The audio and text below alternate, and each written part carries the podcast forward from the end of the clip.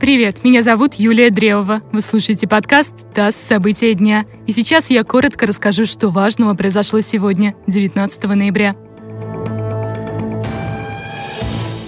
В России предлагают блокировать иностранные соцсети и ресурсы за ограничения, которые они накладывают на российские СМИ. Новый законопроект, внесенный в Госдуму, определяет такие ресурсы, как причастные к нарушениям прав и свобод человека. Под действие нового закона могут подпасть Facebook, Twitter и YouTube. Роскомнадзор уже поддержал этот законопроект. Суд арестовал вице-премьера подмосковного правительства Дмитрия Куракина. Его подозревают в получении взятки в особо крупном размере. Он пробудет под арестом до середины января, как и его предполагаемые сообщники. Экс-руководитель Мальтинского военного лесхоза Максиман и бывший начальник оборонлеса Владислав Холодков. Уголовное дело связано со временем, когда Куракин работал в Минобороны.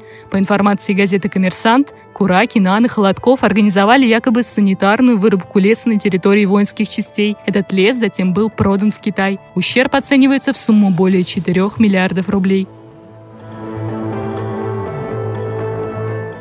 Минстрой решил запретить строительство апартаментов. Как заявил замглавы ведомства Никита Стасишин, уже построенные апартаменты признают жилыми помещениями, но после, цитата, «лавочка закроется». Стасишин пояснил, что строительство новых объектов будет запрещено, так как Минстрой считает это нецелесообразным.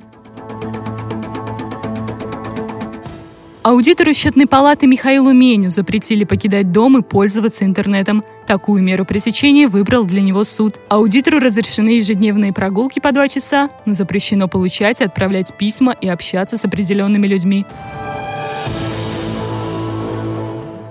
Минздрав отказался исключить аборты из ОМС. Ведомство не поддержало предложение своего главного репродуктолога Олега Аполихина. Он заявил, что нужно создать специальное учреждение для проведения абортов вне рамок системы здравоохранения. Аполихин также считает, что нужно перестать называть врачами тех, кто делает эти процедуры.